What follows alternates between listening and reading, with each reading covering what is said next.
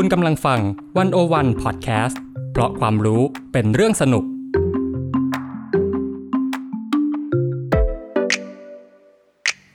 101 In Focus เจาะไฮไลท์เด่น เศรษฐกิจสังคมการเมืองทั้งไทยและเทศ โดยกองบรรณาธิการ The101.world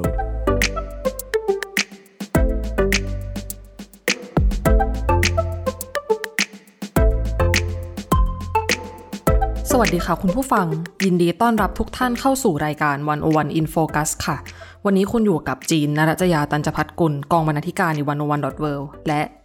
เบนวงพันธ์อมรินทร์เทวาบรรณาธิการ The101.world ครับ คุณผู้ฟังคะสำหรับเดือนพฤศจิกายนที่ผ่านมานี้เนี่ยถือว่าเป็นเดือนที่การเมืองโลกโดยเฉพาะใน Southeast Asia เนี่ยเป็นเดือนที่มีสีสันมาก ๆ เลยนะคะ อย่างที่เราจะเห็นกันว่ามีการประชุมผู้นำเกิดขึ้นในหลายวาระ ตั้งแต่การประชุมอาเซียนสมิตการประชุม G20 หรือว่าการประชุมเอเปกที่ประเทศไทยเป็นเจ้าภาพค่ะ แต่มีเหตุการณ์ทางการเมืองที่ก็น่าสนใจไม่แพ้กันเกิดขึ้นเหมือนกันนะคะ นั่นก็คือการเลือกตั้งทั่วไปครั้งที่ 15 ที่ประเทศมาเลเซียค่ะ ซึ่งผลการเลือกตั้งเนี่ยก็ออกมาแล้วเรียบร้อยนะคะ เมื่อวันที่ 24 พฤศจิกายนที่ผ่านมา ปรากฏว่าเราก็ได้เห็นฉากใหม่ของการเมืองมาเลเซียเริ่มต้น อีกครั้งค่ะ เมื่อแนวร่วม PH เนี่ยสามารถคว้าที่นั่งสูงสุดในสภา แล้วก็อันวาอิบราฮิมเนี่ยสามารถรวมเสียงเพื่อจัดตั้งรัฐบาล และก้าวขึ้นสู่ตำแหน่งนายกรัฐมนตรีได้สำเร็จค่ะ ซึ่งจริง ๆ การเลือกตั้งครั้งนี้เนี่ยก็มีความน่าสนใจไม่น้อยเลย เพราะว่าการเมืองมาเลเซียในระยะ 4 ปีที่ผ่านมาเนี่ยก็เผชิญกับความเปลี่ยนแปลงแล้วก็ความผันผวนอย่างที่ไม่เคยมีมาก่อนนะคะ อย่างที่คุณปรางทิพย์เรียกการเลือกตั้งครั้งนี้ว่าบิดาแห่งความไม่แน่นอนนะคะ วันนี้เนี่ยเราจะมาคุยกันค่ะว่าการเลือกตั้งครั้งนี้เนี่ยมันเป็นยังไงบ้าง เราจะรีแคปกันตั้งแต่ต้นเลยค่ะ แล้วก็จะมองไปข้างหน้านะคะว่า การเลือกตั้งครั้งนี้เนี่ยในอนาคตจะนำพารัฐบาลอันวาอิบราฮิมเนี่ยไปสู่อนาคตแบบไหนมีความท้าทายแบบไหนที่รอรัฐบาลนี้อยู่นะคะ แต่ว่าอันดับแรกเนี่ยอยากจะถามพี่เบนก่อนเลยค่ะว่า กว่าที่อันวาเนี่ยจะ เป็นนายกได้เนี่ยไอ้ความวุ่นวายไม่แน่นอนความฝุ่นตลบของการเมืองมาเลเซียเนี่ยทำไมมันถึงเกิดขึ้นได้คะต้องบอกอย่างนี้ว่าถามว่าไม่แน่นอนเนี่ยมันไม่แน่นอนขนาดไหน นี่ต้องเล่าส่วนตัวให้ฟังคือส่วนตัวเนี่ยก็ติดตามข่าวของมาเลเซียเนาะมือถือจะตั้งพวก News Alert ของมาเลเซียไว้ ในช่วงหลังการเลือกตั้งเนี่ยก็จะมี News Alert ต่างๆ ขึ้นมา แล้วมันปรากฏว่าอย่างนี้คือจีนคือแบบมันพลิกกันเป็นรายชั่วโมงเลยอะ คือระดับนั้นระดับนั้นเลย คืออะวันนี้ตอนตอนนี้ขึ้นข่าวอย่างนี้มาก่อนนะฮะอีกชั่วโมงหนึ่งเอาพลิกแล้วเปลี่ยนแล้วสถานการณ์เปลี่ยนแล้วอะตอนนี้บอกว่าอ่าแนวร่วมนี้คุยกันแล้วจะมีการจับมือกันชั่วโมงต่อมาปฏิเสธแล้วไม่ใช่เนี่ยมันพลิกไปพลิกมาเป็นรายชั่วโมงเลย คือการเมืองมาเลเซียเนี่ยเขาจะพูดกันเสมอว่าเป็นเหมือนโรงละครฉากใหญ่ ซึ่งมันเป็นอย่างนั้นจริง ๆ คือพี่บอกเลยว่า ดูหนังดูละครมาทุกเรื่องอะไม่เท่าการเมืองมาเลเซียต้องขนาดนั้น แปลว่ามันมีการดิว เกิดขึ้นเยอะมาก เยอะมากนะครับทีนี้ถามว่าที่มาเนี่ยมันมายังไงทำไมการเมืองมาเลเซียมันถึงได้พลิกไปพลิกมาหนักขนาดนี้ ต้องบอกอย่างนี้ว่าก่อนหน้านี้เนี่ยมันไม่ใช่แบบนี้ คือการเมืองมาเลเซียถ้าย้อนไปยุคก่อนหน้าเนี่ยเป็นการเมืองที่มีเสถียรภาพสูงมาก เพราะว่ามันมีพรรคอยู่พรรคเดียวที่ครองอำนาจมาตลอด ซึ่งพรรคนั้นก็คือพรรคอัมโนก็เป็นชื่อที่เราได้ยินกันอยู่บ่อยๆ ใช่คือไม่ว่าจะเลือกตั้งกี่ครั้งเนี่ยก็จะเป็นพรรคนี้นั่นแหละคือการเลือกตั้งเนี่ยไม่ต้องลุ้นเลย ที่คนจะไปลุ้นกันมากกว่าก็คือการเลือกตั้งหัวหน้าพักอัมโนว่าจะเป็นใคร เพราะว่าคนที่เป็นหัวหน้าพักอัมโนเนี่ยก็คือคนที่จะได้เป็นนายกคนต่อไปแน่ๆเขาจะไปลุ้นตรงนั้นกันมากกว่าอะทีนี้ถามว่าแล้วมันมาถึงจุดเปลี่ยนตอนไหน มันก็คือในการเลือกตั้งในปี 2018 ก็คือการเลือกตั้งทั่วไปครั้งที่แล้ว ฝ่ายค้านสามารถพลิกขึ้นมาชนะเป็นครั้งแรกนะครับทำให้พรรคอัมโนเนี่ยหลุดไปเป็นฝ่ายค้าน ครั้งแรกในประวัติศาสตร์ ถึงตรงนั้นเนี่ยมันคือการสิ้นสุดยุคของการผูกขาดอำนาจของพรรคอัมโนเพียงพรรคเดียวนะครับ และเนื่องจากว่ามันไม่ได้มีพรรคไหนที่มันครองอำนาจได้เบ็ดเสร็จเด็ดขาดอีกต่อไป ไม่เหมือนพรรคอัมโนในยุคก่อน มันเลยเป็นเหตุแห่งความวุ่นวายมาจนถึงปัจจุบัน อืมก็อย่างที่พี่เบนพูดเนาะครั้งนี้มันก็มีความวุ่นวายที่เราจะเห็นกันในข่าวเนี่ย ก็คือมีสามขั้วการเมืองใหญ่ที่แข่งขันกันเนาะก็คือ PH PN แล้วก็ BN สำหรับคนที่อยากไม่ได้ตามข่าวการเมืองมาเลเซียใกล้ ๆ แบบเราเนี่ยเห็นชื่อสามชื่อนี้เนี่ยก็จะยังจับต้นชนปลายไม่ค่อยถูกเท่าไหร่ว่าสามขั้วนี้เนี่ยเป็นใครแล้วจริง ๆ ภูมิทัศน์การเมืองมาเลเซียเนี่ยเป็นยังไงกันแน่ อยากขอให้พี่เบนเล่าให้ฟังให้หน่อยค่ะว่ามันเป็นยังไงบ้างในการเลือกตั้งครั้งนี้อ่าครับเท่าที่ฟังเนี่ยก็จะได้ยินอยู่สองคำเนาะคือหนึ่งคำว่าพักการเมือง คำนี้ประเทศไทยเราคุ้นอยู่แล้วใช่ไหมครับ เวลาเลือกตั้งเนี่ยก็จะมีพักนู้นพักนี้แข่งขันกัน มากสุดก็แค่พักร่วมเนาะซึ่งแบบเราก็รู้อยู่ดีว่ามีใครบ้าง ใช่ แต่ถ้ามาเลเซียเนี่ยจะมีอีกคำหนึ่งคือคำว่าแนวร่วม ซึ่งภาษาอังกฤษก็ประมาณว่า alliance อะไรประมาณเนี้ยแนวร่วมคืออะไร คืออย่างนี้คือพรรคการเมืองในมาเลเซียเนี่ยก่อนการเลือกตั้งเขาจะมีการจับกลุ่มกันว่าใครอยู่พวกใคร คือเราจะรู้กันตั้งแต่แรกแล้วถามว่าทำไมการเมืองมาเลเซียถึงต้องมีแนวร่วม เพราะอะไรเพราะว่ามันด้วยพื้นฐานของการเมืองมาเลเซียที่เป็นการเมืองแบบ แบ่งแยกเชื้อชาติอะคือคนมาเลเซียเนี่ยเวลาเขาเลือกตั้งอะครับจะเลือกบนฐานของความเป็นเชื้อชาติตัวเอง แต่ละพรรคก็จะ represent ความเป็นเชื้อชาตินั้นๆอะอย่างพรรคอัมโนก็คือพรรคที่เสนอความเป็นมลายูอะก็จะมีพรรคที่เสนอความเป็นจีนด้วยความเป็นอินเดียด้วยขอถามเป็นความรู้นิดนึงพี่เบนทำไมเชื้อชาติถึงเป็นตัวแปรสำคัญขนาดนี้ในการเมืองมาเลเซียอะลองนึกภาพคือมาเลเซียเนี่ยเป็นประเทศที่มีความหลากหลายทางเชื้อชาติสูงอะมีทั้ง หลักๆ ก็คือมาลายูจีน แล้วก็อินเดียสามเชื้อชาติ ลองนึกภาพว่าถ้าสมมติพักพักหนึ่งสมมติอัมโนจะลงแบบเดี่ยวๆ โดยที่เสนอความเป็นมลายูอย่างเดียวเนี่ย และเขาจะได้เสียงจากคนจีนจากเสียงคนอินเดียได้ยังไง ก็ยากเนาะก็ยากก็เลยเป็นเหตุผลว่าทำไมเขาถึงต้องมีการจับกลุ่มกันเป็นแนวร่วมพักอัมโนก็เลยต้องจับกลุ่มกับ อ่าอย่างเช่น MIC ก็คือเป็นพรรคของคนอินเดีย แล้วก็พรรค MCA ก็เป็นพรรคของคนจีน เพราะฉะนั้นการเมืองมาเลเซียมันเลยมีลักษณะนี้ เป็นลักษณะของการที่พรรคการเมืองเนี่ยจะจับกลุ่มเป็นแนวร่วมกันลงแข่งขันร่วมกันอันในการเลือกตั้งครั้งนี้มีอยู่ 3ขั้วการเมืองใหญ่ก็คือจีนพูดได้เนาะมี BN BN ย่อมาจาก Barisan Nasional มี PH Pakatan Harapan แล้วก็อีกขั้วหนึ่งก็คือ PN Perikatan Nasional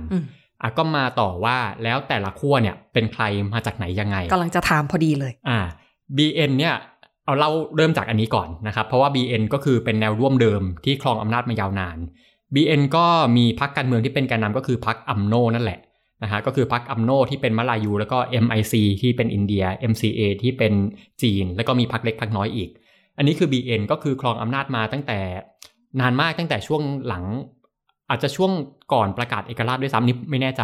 อ่าแต่ก็คือครองมา 60-70 ปีแล้ว เอาเป็นว่าหลังสงครามโลกครั้งที่สองจบ ก็คืออยู่มาแล้ว ใช่ก็คือครองมา 60-70 ปี จนกระทั่งมาแพ้ให้กับแนวร่วมปากตันฮาราปันในปี 2018 ก็คือ PH ถามว่าทำไมถึงแพ้นะครับ คือจริง ๆ มันมันอาจจะแพ้ไม่ได้หรอกถ้าเกิดว่ามันไม่มีฟังเส้นสุดท้ายก็คือเรื่องของการทุจริตวัน MDB ซึ่งตอนนั้นเป็นข่าวใหญ่มาก นะฮะคือตอนนั้นคนที่เป็นผู้นำพรรคอัมโน แล้วก็เป็นนายกเนี่ยก็คือนาทิปราซัก มีส่วนพัวพันกับคดีทุจริตอันนี้นะฮะก็เป็นฟังเส้นสุดท้ายที่ทำให้คนมาเลเซียรู้สึกว่าอยากเห็นการเปลี่ยนแปลงคือไม่เอาแล้วทำให้กระแสของ PH เนี่ยก็จุดติดขึ้นมาอ่าแล้วถามว่า PH เนี่ยเป็นใครมาจากไหน PH ก็เป็นแนวร่วมอีกแนวร่วมหนึ่ง ซึ่งพรรคที่เป็นแกนนำก็คือพรรค PKR คนที่เป็นหัวหน้าพรรค PKR ก็คือนายอันวาอิบราฮิมนั่นแหละ ก็คือคนที่เป็นนายกคนปัจจุบัน อะก็มาสู่ว่าแล้วอันวาอิบราฮิมเนี่ยเป็นใคร จริง ๆ ชื่อนี้เนี่ยเราเห็นมาในการเมืองมาเลเซียหลายสิบปีแล้วแล้วก็บุดบิดจะเป็นนายกแล้วหลายรอบ แต่ก็ไปไม่ถึงฝั่งฝันสักทีสักพักหนึ่งก็จะเห็นข่าวติดคุกแล้วก็เห็นข่าวปล่อยออกมาอีกแล้วครับคืออันวาเนี่ยเป็นคนที่ชีวิตมีสีสันมากนะชีวิตเขาสามารถเอาไปสร้างเป็นละครเป็นหนังได้ ซึ่งล่าสุดนะมีกำลังจะมีหนังที่สร้างเกี่ยวกับชีวิตเขานะครับเป็นหนังของอินโดนีเซีย อ่าก็รอดูกันได้นะครับ คือชีวิตเขาต้องบอกเลยว่าโอ้โหมันยิ่งยิ่งกว่าละครอีก ชีวิตเขาขึ้นสุดลงสุดนะครับ ตั้งแต่ในช่วงประมาณทศวรรษ 90 เนี่ยเขาเคยเป็นถึงขั้นรองนายกรัฐมนตรีในสมัยของมหาเท แล้วก็มีการคาดกันว่าคนนี้แหละที่จะเป็นทายาททางการเมืองต่อจากมหาเท แต่ว่าก็เกิดอุบัติเหตุทางการเมืองครั้งใหญ่ก็คือ ตอนนั้นเนี่ยอันวาควบตำแหน่งของอรัฐมนตรีว่าการกระทรวงการคลังด้วย แล้วถ้าจำกันได้ในช่วงปลายทศวรรษ 90 เนี่ยมันมีเหตุการณ์ใหญ่ทางเศรษฐกิจในอาเซียนเกิดขึ้นอันหนึ่งก็คือวิกฤตต้มยำกุ้ง ซึ่งมาเลเซียก็ได้รับผลกระทบ แล้วอันนั้นแหละที่เป็นชนวนเหตุที่ทำให้อันวากับมหาเทเนี่ยเกิดความบาดหมางครั้งรุนแรง จนกระทั่งที่สุดเนี่ยอันวาก็ต้องออกจากพรรคอัมโนแล้วก็ออกจากแนวร่วม BN นะฮะแล้วก็หลังจากนั้นก็มีการโดนเล่นงานโดนคดีความอะไรต่างๆเนี่ยปิดคุกอะไรกันไปหลายครั้ง นะครับ แล้วอันวาระหว่างนั้นเนี่ยก็ออกมาตั้งพัก PKR แยกมาเป็นของตัวเอง แล้วก็มีการรวมกลุ่มพักในในนามของแนวร่วมปากตันฮาราปันนะฮะจนกระทั่งสามารถเอาชนะ BN ได้ในปี 2018 นะครับ แล้วพอชนะ BN เนี่ยก็กลับไปคืนดีกับมหาเทเนี่ยมันวุ่นวายขนาดนี้การเมืองมาเลเซีย คือเราจะเห็นว่ามันไม่มีมิตรแท้และศัตรูที่ถาวร คุณเคยเกลียดกันมาขนาดไหน สุดท้ายคุณมาจับมือกันได้ เนี่ยคำว่าไม่มีมิตรแท้ศัตรูที่ถาวรเนี่ยมันคือนิยามของการเมืองมาเลเซีย ตรงนี้คือส่วนหนึ่งอะพอกลับมาจับมือกับมหาเธร์เนี่ยก็มีการตกลงกันว่า โอเคมหาเธร์จะเป็นนายกก่อนนะ ในช่วง 2 ปีแรก ซึ่งมหาเธร์ตอนนั้นก็คือเป็นหัวหน้าพรรคเบอร์ซาตูตอนนั้นมหาเธร์ออกจากอัมโนมาแล้วนะครับเพราะว่ามีความขัดแย้งภายในก็ออกมาตั้งพรรคตัวเองคือพรรคเบอร์ซาตูอะก็มีการตกลงกันระหว่างพักอ่าเบอร์สตูกับพัก PKR นะครับว่าโอเค มหาเทเราเป็นนายกก่อน 2 ปี แล้วจะส่งถ่ายอำนาจให้กับอันวาหลังครบ 2 ปีนะฮะอะอันนี้คือมี 2 แนวร่วมแหละ คือ BN กับ PH อีกอันหนึ่งนะครับ PN มาได้ยังไง อันนี้คือใครนั่นละสินะครับอะก็ต้องเล่าไปอีกว่า ย้อนกลับไปตรงที่ว่ามีการสัญญาใช่ไหมครับว่าจะมีการส่งต่ออำนาจจากมหาเทสู่อันวา แต่ปรากฏว่าพอใกล้ถึงเวลาเกือบครบ 2 ปีแล้วเนี่ย มันปรากฏว่าไม่เป็นไปตามนั้น อยู่ๆมหาเธร์ก็ประกาศลาออก กระทันหันเลย โดยที่ไม่ได้มีการประกาศว่าอันวาร์จะขึ้นเป็นนายกต่อ แล้วในระหว่างที่มันเกิดสุญญากาศอำนาจทางการเมืองเนี่ย มันก็เกิดดีลลับทางการเมืองขึ้นมา อันนี้คือ Sheraton Move หรือเปล่าเชอร์ตันมูฟคือชื่อนี้ เราจะเห็นกันในหน้าข่าวเยอะพอสมควรเมื่อช่วงปีสองปีที่แล้วเนาะใช่ครับทำไมถึงชื่อ Sheraton Move ก็เพราะว่ามันเป็นการดีลที่โรงแรมเชอราตันนะครับ เป็นการดีลลับกัน คือมันอารมณ์อย่างนี้ว่าโอเค อันวาร์มหาเธร์กำลังเอ่อยังไงไม่รู้อยู่กำลังวุ่นวายอยู่นะฮะเหมือน นิทานเรื่องตาอยู่อะไรเงี้ยนะฮะตาอะไรสักอย่างสองคนที่กำลังแย่งหัวแย่งหางกันอะสุดท้ายกลายเป็นตาอยู่คว้าพุงปลาไปกิน ซึ่งตาอยู่เนี่ยก็คือนายมูฮิดินยัสซินนะครับชื่อนี้สำคัญจำชื่อนี้ไว้นะฮะมูฮิดินยัสซินเนี่ยเป็นหัวหน้าพรรคเบอร์ซาตูพักนี้เนี่ยคือพักที่มหาเทเป็นผู้ก่อตั้ง แต่ว่าหัวหน้าพักคือนายมูฮิดินนะฮะนายมูฮิดินเนี่ยก็คือแอบผักหลังมหาเทนั่นแหละ แอบพาสมาชิกพักไปดิวลับ ที่โรงแรมเชลตันกับทางฝั่งของแนวร่วม BN ที่ครองอำนาจอยู่เดิมนะฮะจนกระทั่งอะก็รวมกลุ่มกันจัดตั้งรัฐบาลขึ้นมา เนี่ยแหละก็เลยเป็นจุดกำเนิดของแนวร่วมเพริกาตันนัซิโอนานหรือว่า PN เกิดขึ้นมาโดยที่ตอนนั้นมูยิดดีนก็เป็นนายกนะครับ อันนี้คือที่มาของ PN แต่ว่ารัฐบาล PN ภายใต้การนำของมูยิดดีนเนี่ย อยู่ได้แค่ปีกว่าๆแค่นั้นเองนะครับตอนนั้นก็เกิดปัญหาเยอะแยะทั้งเรื่องโควิด เรื่องของความขัดแย้งภายในรัฐบาลอะไรต่างๆ สุดท้ายแล้วทางฝั่งของแนวร่วม BN โดยพรรคอัมโนเนี่ยก็ก็ลอยแพนะครับก็ถอนตัวออกมา จนกระทั่งรัฐบาลก็ล่มนะครับ แล้วก็เลยกลายเป็นว่าอัมโนก็เลยกลับมารวมเสียงตั้งรัฐบาลเป็นแกนนำรัฐบาลได้อีกครั้งหนึ่ง ก็กลับมาแบบงงๆ กลับมาแบบงงๆนะฮะ อันนี้คือเหตุการณ์ก่อนถึงการเลือกตั้งในครั้งที่ผ่านมานะครับ ตอนนี้ PN เนี่ยรัฐบาลล่มไปแล้วแต่ว่าตัว PN ก็ยังอยู่ แต่ว่าก็เป็น PN ที่ไม่ได้มีอัมโนแล้ว ไม่ได้มีบริษัทโซนานแล้วนะฮะ โดย PN เนี่ยก็จะมีพักหลักๆอยู่ 2พักก็คือ1อะก็แน่นอนเบอร์สตูที่มูจิดินเป็นหัวหน้าพัก กับอีกพักหนึ่งพักนี้ก็สำคัญนะครับเป็นพักที่อยู่มานานในการเมืองมาเลเซียก็คือพัก PAS PAS นะฮะพัก PAS เนี่ยน่าสนใจตรงที่ว่าขณะที่หลาย ๆพักเนี่ยเขาจะค่อนข้างไปทางเชื้อชาติใช่ไหมครับอะเรานำเสนอความเป็นมาลายูนะ เรานำเสนอความเป็นจีนเป็นอินเดีย แต่พรรค PAS เนี่ยเขาจะยึดถือในเรื่องศาสนา คือเป็นพรรคที่เคร่งศาสนาอิสลามนะฮะก็พยายามผลักดันให้มีการใช้กฎหมายอิสลามต่างๆ ในมาเลเซียพรรคนี้นี่เรียกว่าเป็น extremist ได้ไหมพี่เบนเอ่อถ้าอันนี้ อาจจะต้องไปไปศึกษาดูเนาะเรายังไม่แน่ใจว่าจะเรียกว่าเขามันขวาไปถึงขั้นนั้นหรือเปล่า แต่ว่าก็คือเข้มข้น ใช่แต่ว่าถ้าเรียกว่าเคร่งศาสนาเนี่ยเรียกได้ แต่ถ้า extremist ไหมหัวรุนแรงเลยไหมอาจจะยังไม่แน่ใจเนาะที่จะเรียกแบบนั้น โอเค คือคืออย่างนี้พี่เบนมันมีอีกหนึ่งความไม่แน่นอนของการเลือกตั้งครั้งนี้ที่ก็จะได้ยินกันมาบ่อยๆเนาะก็คือการที่มีการเปลี่ยนกฎหมายการเลือกตั้งให้ลดอายุผู้มีสิทธิ์เลือกตั้งจาก 21 ปีเป็น 18 ปี ก็เลยอยากจะถามพี่เบนว่า ในเมื่อมีการลดอายุผู้มีสิทธิ์เลือกตั้งแล้วเนี่ย แล้วมันทำให้เกิดกลุ่มที่เรียกว่า new voter ขึ้นมาเนาะกลุ่มนี้เนี่ย มีอิทธิพลหรือว่ามีบทบาทกับการเลือกตั้งครั้งนี้ยังไงบ้างไหมอ่าคือตอนแรกเนี่ยก็มี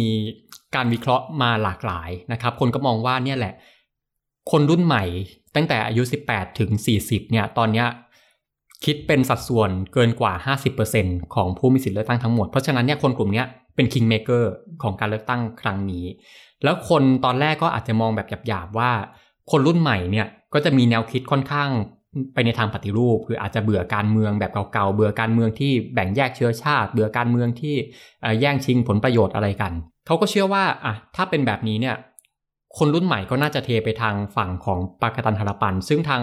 ปากาตันฮาราปันหรือว่า PH เนี่ยของอันวาร์เนาะของอันวาร์คือค่อนข้างจะมีหัวไปในทางปฏิรูป คือตัวของอันวาอิบราฮิมเองเนี่ยตั้งแต่หลังจากที่เขาออกจากอัมโนนะครับเขาก็เป็นแกนนำขบวนการรีฟอร์มาซีก็คือเป็นการเรียกร้องให้เกิดการปฏิรูปทางการเมืองในตอนนั้นนะฮะไอแนวคิดปฏิรูปเนี่ยมันก็ยังสืบเนื่องมาอยู่ จนกระทั่งเขามาตั้งแนวร่วมปากตันฮารปันขึ้นมา คนก็เชื่อว่าเนี่ยแหละ ถ้าคนรุ่นใหม่จะเทไปไหนเนี่ยก็น่าจะเป็นทางนี้ แล้วก็รวมถึงว่าพักทางฝั่งของปากตันฮารปันครั้งนี้ยังมาจับมือกับอีกพักหนึ่งก็คือพักมูดาพักมูดาคือใครพักมูดาเนี่ยเป็นพักที่เกิดขึ้นมาใหม่เลยนะฮะ เป็นพักที่ประกาศตัวว่าเป็นพักสำหรับคนรุ่นใหม่ ครั้งแรกในมาเลเซีย จริง ๆ พี่เบนก็มีโอกาสได้คุยกับหัวหน้าพักเนาะ ใช่ หัวหน้าพัก ชื่อว่าไซซาดิกนะครับ คนนี้อายุ 29 นะครับเท่ากับพี่เลยอายุเท่าพี่เลยนะครับ เกิดปีเดียวกันเลยนะฮะแต่เขาไปถึงขั้นนั้นแล้วนะครับไซซาดิกเนี่ยเมื่อก่อนในสมัยที่มหาเทเป็นนายกรอบที่ 2 ก็คือปี 2018 เขาเป็นรัฐมนตรีนะครับ เป็นรัฐมนตรีตอนนั้นคือกระทรวงกีฬาและเยาวชนถ้าจำไม่ผิดนะฮะเป็นรัฐมนตรีตอนที่อายุเพียง 25 ปี ซึ่งถือว่าน้อยสุด ในมาเลเซียตอนนั้น แล้วจริง ๆ ในการเมืองมาเลเซียคนรุ่นใหม่ก็ไม่ได้เยอะขนาดนั้นด้วยเนาะเท่าที่เคยได้ยินมาอ่าใช่คือไซซาดิกเนี่ยก็เลยพยายามว่าอ่าเขาจะพยายามผลักดันให้คนรุ่นใหม่มีส่วนร่วมทางการเมืองมากขึ้น เพราะว่าด้วยความที่ในสภามาเลเซียเนี่ยโอเค ถ้าดูภูมิทัศน์ประชากรมาเลเซีย คนส่วนใหญ่จะเป็นคนรุ่นใหม่นะครับแต่ว่าปรากฏว่าถ้าไปดูสสในสภา ปรากฏว่าเกินครึ่งเนี่ยมากกว่า 50 ปี ประมาณนั้นซึ่งมันอาจจะไม่ได้สะท้อนระหว่างกันและกัน ซาดิกก็เนี่ยพยายามจะผลักดันให้คนรุ่นใหม่มีที่ยืนในสภามากขึ้นนะครับ แล้วก็รวมถึงมีแนวคิดหลายเรื่องที่นำเสนอการปฏิรูปอะอย่างเช่นว่า พยายามจะพามาเลเซียให้หลุดจากการเมืองที่แบ่งแยกเชื้อชาติ อะไรประมาณนั้น ถ้าเกิดว่าสนใจอยากอ่านไปอ่านได้ในบทความนะฮะเดี๋ยวจะแนะนำตอนท้ายว่าเป็นบทความเรื่องไหน เรามีโอกาสได้พูดคุยกับคุณไซซาดิกซึ่งแนวคิดของเขาน่าสนใจหลายเรื่องนะครับอะทีนี้ถ้าดูผลการเลือกตั้ง ถามว่าแล้ว คนรุ่นใหม่เทไปทาง PH จริงไหมนะฮะก็ปรากฏว่ามันก็ไม่ได้สะท้อนภาพแบบนั้นอ้าวทำไมเป็นอย่างนั้นล่ะทำไมเป็นอย่างนั้นนะฮะก็เพราะว่าอะถ้าดูดูผลเลือกตั้งก่อนนะครับผลเลือกตั้งโอเคปากตาธารปันเนี่ยนำมาที่หนึ่งก็จริงประมาณแปดสิบสามเออแปดสิบสองแปดสิบสามที่นั่งประมาณนี้ ที่หนึ่งก็จริงแหละ จากทั้งหมดกี่ที่นั่งนะคะพี่จากทั้งหมดเอ่อสองร้อยยี่สิบสองที่นั่งนะครับคือคนที่จะได้เป็นแกนนำตั้งรัฐบาลเนี่ยก็คือต้องได้ที่นั่งเกิน 111 เสียงขึ้นไปอะปากตาธารปันได้ที่ 1 ก็จริงแหละ แต่ว่าคือแต่เราจะเห็นว่าคะแนนมันแฟกเมนต์มากนะครับ คือรองลงมาจากปากตาธารปันหรือ PH ก็คือ PN ซึ่งได้เยอะมากเหมือนกันแบบเทียบเกือบจะเท่ากันเลยก็คือ 74 ที่นั่งแล้วตอนนี้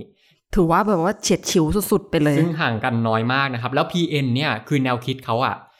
จะค่อนข้างหนักไปในทางทางขวาก็คือว่า ปกป้องอความเป็นมลายู แล้วก็รวมถึงปกป้องศาสนา แล้วก็เราลงมาจาก PH อ่า PN ก็คือ BN ซึ่ง BN ก็คือเมื่อก่อนเนี่ยโหใหญ่คับฟ้าเลยก็คืออัมโนนั่นแหละคืออัมโนนั่นแหละ ตอนนี้กลายเป็นที่ 3 ที่มีที่นั่งแค่ 30 กว่าที่นั่ง น้อยมาก กลายเป็นพักขนาดกลางไปแล้วนะฮะทาง BN เนี่ยแต่ก็จะเห็นจากตรงนี้ว่าคะแนนมันแฟกเมนต์มาก คือมันไม่ได้เกิดซึนามิคนรุ่นใหม่ที่เทไปทางพีเทำไมมันเป็นอย่างนั้นล่ะพี่เบน มันก็สะท้อนว่าจริง ๆ แล้วเนี่ยคนรุ่นใหม่ก็ไม่ได้ต่างจากคนรุ่นอื่นนะที่ว่าความคิดเขาก็หลากหลายนะครับโอเค คนที่หัวปฏิรูปจริงก็มีแหละ แต่คนก็จะมองว่าเอ๊ะหรือจริง ๆ แล้วเนี่ยคนที่ แต่คนก็อาจจะมองได้ว่าเอ๊ะหรือจริงแล้วเนี่ยคนที่มีหัวปฏิรูปเนี่ย อาจจะเป็นแค่คนรุ่นใหม่ที่อยู่บนโซเชียลหรือเปล่านะใช่ไหมครับหรือว่าอาจจะเป็นแค่คนรุ่นใหม่ที่อยู่ในเมือง ซึ่งจริงๆก็เป็นปรากฏการณ์ร่วมกันของการเมืองในหลายที่ทั่วโลกเลยเนาะ จริงครับ จริง ๆ อาจจะรวมถึงในไทยด้วยที่ว่าบางทีเราเห็นกระแสในโซเชียลต่างๆเนี่ยมันอาจจะไม่สะท้อนทั้งหมดนะครับมาเลเซียก็เหมือนกัน ถ้าเกิดว่าลองไปดูคนรุ่นใหม่ที่อยู่ตาม อาจจะเป็นตามพื้นที่ชนบทต่างๆเนี่ยเขาอาจจะไม่ได้คิดแบบนั้น คือว่าเขาอาจจะยังสืบทอดแนวคิดจากรุ่นพ่อรุ่นแม่มาอยู่เรื่องของอการเมืองแบบเชื้อชาติหรือว่าศาสนา รวมถึงอิทธิพลของการเมืองท้องถิ่น เขาก็ยังสลัดตรงนี้ไม่หลุด เพราะฉะนั้นเนี่ยก็จะสะท้อนว่าคนรุ่นใหม่มาเลเซียเองก็ตาม ความคิดการเมืองหลากหลาย ไม่ใช่ว่าทุกคนจะคิดเหมือนกันว่าจะต้องปฏิรูปทั้งหมดนะครับ ขยับมาดูภาพใหญ่บ้าง เมื่อกี้เราคุยเรื่องคนรุ่นใหม่ไปละ ในภาพใหญ่เนี่ย อย่างที่เราก็คุยกันเนาะว่า เออพักที่ได้คะแนนอันดับแรกกับอันดับที่สองเนี่ยมันก็แก็บไม่ได้ห่างกันมากเนาะแล้วก็กลายเป็นว่าพัก BN ที่เคยครองอำนาจนำเนี่ย ก็ได้ที่นั่งน้อยมาก จนน่าตกใจเลยทีเดียวทำไมปรากฏการณ์มันถึงเกิดขึ้นแบบนี้พี่เบนโอเค ถ้าไปดูคะแนนนะครับ ที่น่าสนใจที่สุดเลยสำหรับพี่นะ ก็คือ PN ที่เป็นอันดับสองอะว่าทำไมถึงได้ที่นั่งขนาดนี้ อันนี้ส่วนตัวของพี่ตอนแรกอะพี่เดาว่าอย่างนี้ว่าโอเค PH ที่หนึ่งแหละแต่ว่าที่สองอะน่าจะ BN นะเพราะว่าอาจอย่างน้อยก็มีอิทธิพลมีอะไรมายาวนานใช่ไหมครับ และที่สามน่าจะ PN แต่ปรากฏว่ากลายเป็น PN ขึ้นมาเป็นที่สองแล้วที่นั่งเยอะมากๆด้วย ซึ่ง โอเค หลาย ๆ สำนักเนี่ยก็อาจจะบอกว่า PN เป็นที่ 2 แหละ แต่ว่าอาจจะไม่คิดว่าได้ที่นั่งเยอะขนาดนี้นะครับได้มาถึง 70 กว่าที่นั่งเลยทำให้ PN เนี่ยกลายเป็นแนวร่วมที่สามารถขึ้นมาแข่งตั้งรัฐบาลกับ PH ได้เลยในตอนนั้น ถามว่ามันเกิดจากอะไรที่ทำให้ PN เนี่ยได้ที่นั่งเยอะขนาดนี้ ทั้งที่เป็นแนวร่วมที่เพิ่งเกิดขึ้นมาใหม่ ต้องบอกอย่างนี้ว่าการเมืองมาเลเซียเนี่ยมันมีทั้งสิ่งที่มันเปลี่ยนไปและสิ่งที่ยังเหมือนเดิมเปลี่ยนไปคืออะไรก็คืออะแน่นอนคือมันไม่มีพรรคไหนที่ครองอำนาจได้เบ็ดเสร็จเหมือนแต่ก่อนแล้ว ไม่เหมือนเมื่อก่อนที่มี BN ผูกขาดอยู่พักเดียวอีกต่อไป อันนี้คือสิ่งที่เปลี่ยน แต่สิ่งที่มันเหมือนเดิมไม่เสื่อมคลายเลยเนี่ยก็คือการเมืองเชื้อชาติ การเมืองอัตลักษณ์ที่มันยังคงอยู่ และมันยังเป็นปัจจัยสำคัญของคนมาเลเซียในการตัดสินใจว่าจะเลือกพรรคไหนอยู่เหมือนเดิมนะฮะซึ่งเราอาจจะแบ่งหยาบๆอย่างนี้ ก็คือคนมาเลเซียเนี่ยอะหนึ่งก็คือเป็นคนภูมิบุตรภูมิบุตรก็คือเป็นคนอ่ามาลายูนะครับคนที่อยู่บนแผ่นดินมาเลเซียตั้งแต่ดั้งเดิม กับ 2 ก็คือคนที่ไม่ใช่ภูมิบุตร ก็คืออะคนเชื้อชาติอื่นๆเนาะคนจีนคนอินเดีย แบ่งหยาบๆได้เป็น 2 กลุ่มอย่างนี้ โอเค ถ้าเกิดว่าสมมติเป็นคนที่ไม่ใช่อ่าไม่ใช่ภูมิบุตรเนี่ยเขาก็จะเทไปทาง PH ซะส่วนใหญ่นะครับ ในการเลือกตั้งครั้งนี้ ซึ่งคุณบริจเจตเวลส์นะครับเป็นนักวิชาการผู้เชี่ยวชาญด้านการเมืองมาเลเซียเนี่ยก็วิเคราะห์เบื้องต้นหลังการลงคะแนนเสียงเลือกตั้งนะฮะเขาบอกว่า คนที่ไม่ใช่ภูมิบุตรเนี่ยคือเทไปทาง PH อืมอืมขณะที่คนที่เป็นภูมิบุตรเนี่ย ทีนี้มันมีสองตัวเลือกนะครับ ก็คือหนึ่ง BN แล้วก็ PN BN กับ PN BN เนี่ยเขาจุดยืนเขาชัดมานานแล้วนะครับว่าอ่าเนี่ยแหละปกป้องอความเป็นมลายูดั้งเดิมนะฮะมีความอนุรักษ์นิยม BN เขาจุดยืนเขาชัดมานานแล้ว แต่สำหรับรอบนี้มันมี PN เกิดขึ้นมา ซึ่ง PN เนี่ยก็ หาเสียงด้วยไอเดียคล้ายกันอะก็คือปกป้องความเป็นมลายู แล้วก็ปกป้องศาสนา แล้วจะว่าไปเนี่ยจริง ๆ PN เนี่ยถือว่าหาเสียงด้วยวัฒกรรมแบบนี้เข้มข้นกว่า BN ด้วยซ้ำนะฮะเป็นขั้นกว่าของ BN เลย แล้วก็ยังใช้วัฒกรรมประเภท โจมตีเชื้อชาตินะครับโจมตีศาสนารวมถึงใช้เฮสปีดอะไรเนี่ยเยอะมากนะครับ อย่างเช่นอะไรอย่างเช่น ประธานพรรคพาสนะครับ คุณฮาดีอาหวังเนี่ย เขาเคยหาเสียงไว้อย่างนี้นะครับ เคยพูดไว้อย่างนี้ว่า พวกประชากรที่ไม่ใช่มลายู และพวกประชากรที่ไม่ใช่อิสลามเนี่ย พวกเนี้ยคือต้นตอของการทุจริตในมาเลเซียอันนี้ตัวอย่างแล้วก็รวมถึงว่าไอแนวร่วม PH เนี่ยคือต้องบอกอย่างนี้ว่า PH เป็นแนวร่วมที่เขาหาเสียงบนฐานของความหลากหลายทางเชื้อชาตินะครับ ไม่ได้แบ่งเชื้อชาติอะไร มันก็เลยเป็นเหตุว่าทำไมคนจีนคนอินเดียถึงมาเทมาทางพรรคนี้นะครับฮาดีอวังบอกนี้ว่าแนวร่วม PH เนี่ยเป็นที่พักพิงของคอมมิวนิสต์ โอเค ยังใช้วาทกรรมนี้อยู่ จริง ๆ ก็เป็นสิ่งที่จะเรียกได้ว่าเป็นประวัติศาสตร์ที่แทบจะผ่านมาหลายสิบปีแล้วนะห้าสิบกว่าปีแล้วนะเรื่องคอมมิวนิสต์เนี่ยก็ยังวนมาอีก เราเห็นในหลายชาติอาเซียนเนาะที่ใช้วาทกรรมคอมมิวนิสต์มาโจมตีคนฝั่งตรงข้ามอยู่แถวๆนี้ก็ยังมีแถวนี้ก็มีเยอะนะฮะอะบอกว่าเป็น PH เนี่ยเป็นที่พักพิงคอมมิวนิสต์นะครับอ่าเป็นพวกต่อต้านสุลต่านลมเจ้าว่าอย่างนั้นนะฮะหรือเป็นพวกสนับสนุนกลุ่ม LGBT เป็นพวกทุจริตเนี่ยเนี่ยวัฒนธรรมพวกนี้มากคุ้นมาก เป็นวัฒนธรรมร่วมของอาเซียนนะครับ ประเด็นคือมันมีผลต่อการเลือกตั้งใช่ไหมพี่เบนซึ่งมันมีผลมากนะครับเขาวิเคราะห์อย่างนี้เลยว่าไอการหาเสียงรูปแบบนี้มันได้ผลมาก ๆนะครับ คือมันอาจจะสร้างความวิตกความหวาดกลัวในใจของคนคนภูมิบุตรคนมลายู คนอิสลามอะไรพวกเนี้ยทำให้เขา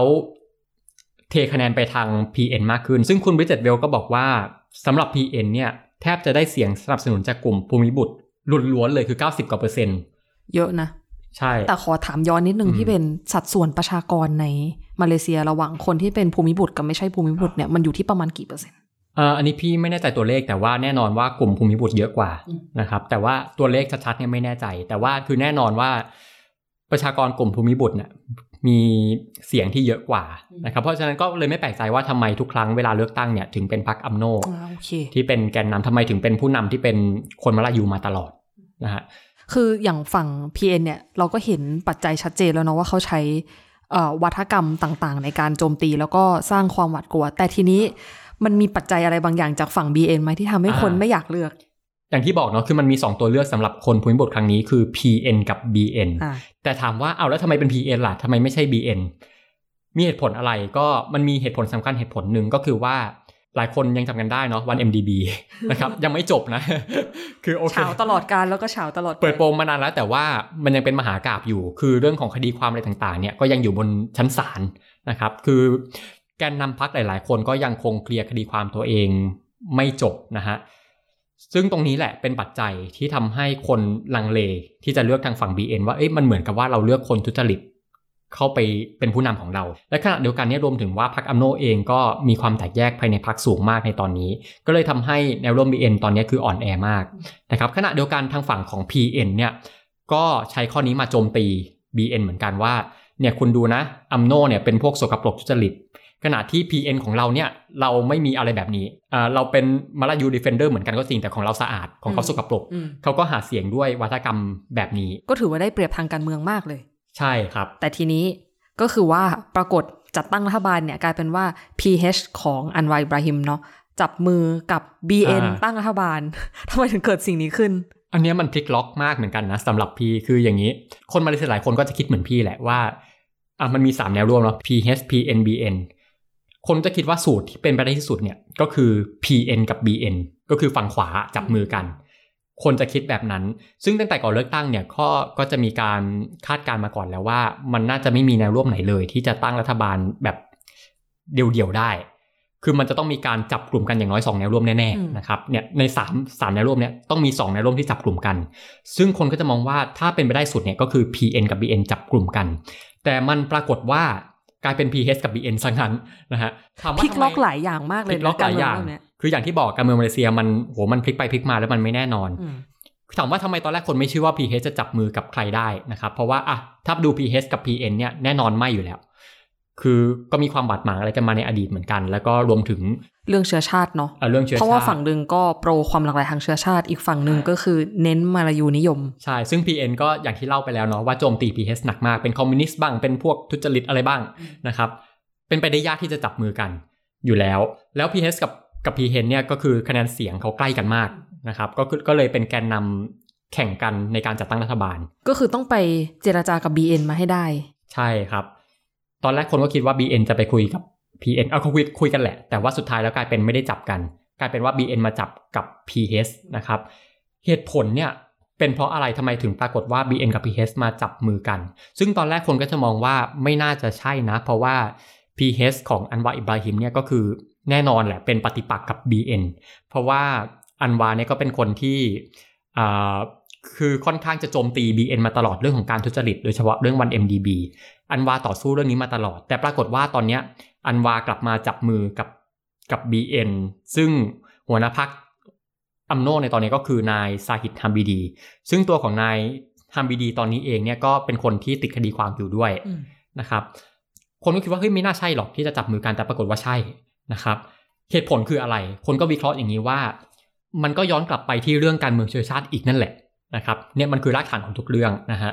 คือถ้าไปดูผลการศึกษาของบริเจตเวลส์เนี่ยไปดูคนที่เลือกกลุ่ม PH นะครับเขาบอกว่าครั้งนี้เนี่ยกลุ่มคนภูมิบุตรที่เลือก PH เนี่ยมีแค่ 11%เท่านั้น ซึ่งถือว่าน้อยมากขณะที่ในการเลือกตั้งครั้งก่อนหน้านะครับในปี 2018 เนี่ยคนภูมิบุตรที่เลือก PH มีอยู่ 25%คือลดลงมาเยอะพอสมควรนะครับสำคัญยังไง มันสำคัญตรงนี้ว่า การจับมือกับ BN เนี่ยเป็นเรื่องจำเป็นนะครับ เพราะว่ามันทำให้อย่างนี้คือ BN แน่นอนว่ามีคนที่เป็นคนภูมิบุตรเลือกอยู่เยอะนะครับ การจับมือกับ BN เนี่ยมันทำให้ PH สามารถเคลมได้ว่าเนี่ยอย่างน้อยเขามีประชากรภูมิบุตรอยู่จำนวนไม่น้อยที่ให้การสนับสนุนรัฐบาลนะครับ คือเพราะว่าภูมิบุตรอย่างที่บอกเนาะคือเป็นกลุ่มคนที่มีสัดส่วนประชากรสูงมากในมาเลเซีย คือปฏิเสธไม่ได้เลยว่าเขาต้องการ support จากคนกลุ่มนี้ เป็นเหตุผลว่าทำไมถึงต้องจับมือกับ BN ก็ถือว่าเป็นเรื่องความชอบธรรมทางการเมืองซะมากกว่า ใช่ คืออันและอันวาร์เนี่ยก็ต้องยอมรับความจริงในข้อนี้ว่า โอเค ถึงแม้อุดมการณ์อะไรก็สำคัญแหละ แต่ว่าพอมันมาถึงเรื่องการเมืองเนี่ย มันต้องยอมละทิ้งอะไรไปบางอย่างนะครับ อาจจะต้องยอมประนีประนอมบ้าง ยอมยอมทิ้งอะไรไปบ้างนะครับ มันคือความจริงทางการเมือง ซึ่งที่ผ่านมาเนี่ย คนก็จะพูดคำหนึ่งคือคำว่า อันวาต้องยอมรับ ความจริงทางการเมืองเนี่ยคือเกมการเมืองนะครับ คืออุดมการมีก็จริงแต่ว่า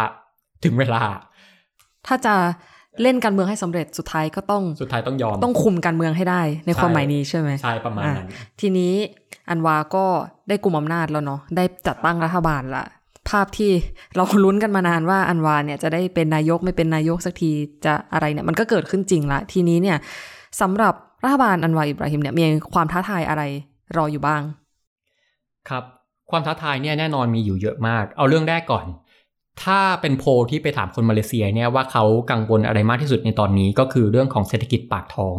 ซึ่งตอนนี้ก็ประสบปัญหาเหมือนกันในหลายประเทศทั่วโลกนะครับ มาเลเซียก็เจอปัญหาหนักเหมือนกัน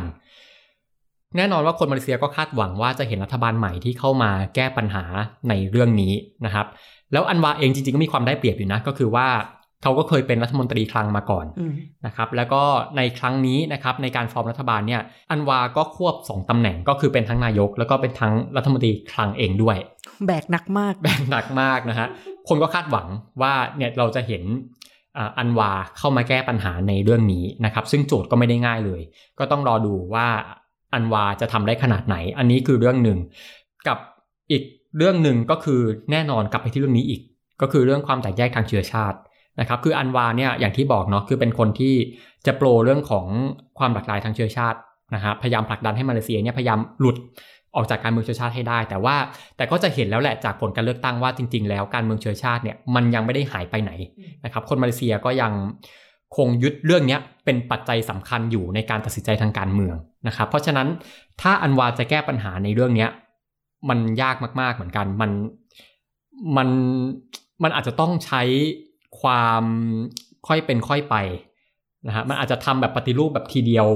ใช้คำว่าอะไรนะถอนรากถอนโคนถอนรากถอนโคนอย่างเงี้ย อาจจะ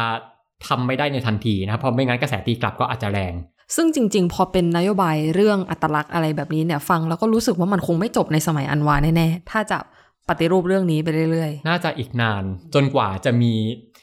เขาเรียกว่าอะไร มีปาฏิหาริย์อะไรบางอย่างมาทริกเกอร์ให้คนมาเลเซียรู้สึกว่าเฮ้ยแบบเราต้องหลุดได้แล้วนะครับ ไม่งั้นก็ต้องรอความเปลี่ยนแปลงของสังคมเนาะซึ่งความเปลี่ยนแปลงของสังคมมันก็เป็นอะไรที่ต้องใช้เวลาจริง ๆ จะเรียกว่าเป็นสิบสิบปีก็ว่าได้ร้อยปีได้ซ้ำนะฮะคือมันเป็นปัญหาที่เป็นฐานรากของประเทศเขาเลยแล้วยิ่งมันผูกติดอยู่กับเดโมกราฟีเนาะผูกติดอยู่กับประชากรที่อยู่ในพื้นที่ ก็น่าจะยากไปอีกเดี๋ยวทีนี้เนี่ย พอรัฐบาลมันเป็นการจับมือร่วมของแนวร่วมเนาะคำถามที่ตามมาก็คือว่าเสถียรภาพของรัฐบาลจะเป็นยังไง อ่า เนี่ยแหละ อันนี้ตอบยากเหมือนกันนะครับ คือการเมืองเนี่ยมันไม่แน่นอนคือถ้าจะว่าไปเนี่ยอย่างที่จีนบอกเนาะว่าพอมันเป็นแนวร่วมที่มันผสมผสานกันเยอะขนาดนี้คือแน่นอนว่าเรื่องเสถียรภาพเนี่ยมันโอ้มันมันน่าจะยากที่จะประคองไปได้นะฮะแต่ว่ามันก็จะมีตัวช่วยอยู่อันนึงในครั้งนี้ก็คือมันมีกฎหมายตัวใหม่ออกมา ชื่อว่า anti hopping law นะครับก็คือเนื้อหามันประมาณนี้คือว่าถ้าเกิดว่าการเป็นสสเนี่ยถ้าคุณจะย้ายพัก คุณจะโดนตัดสิทธิ์ทันที คุณหลุดทันทีนะฮะ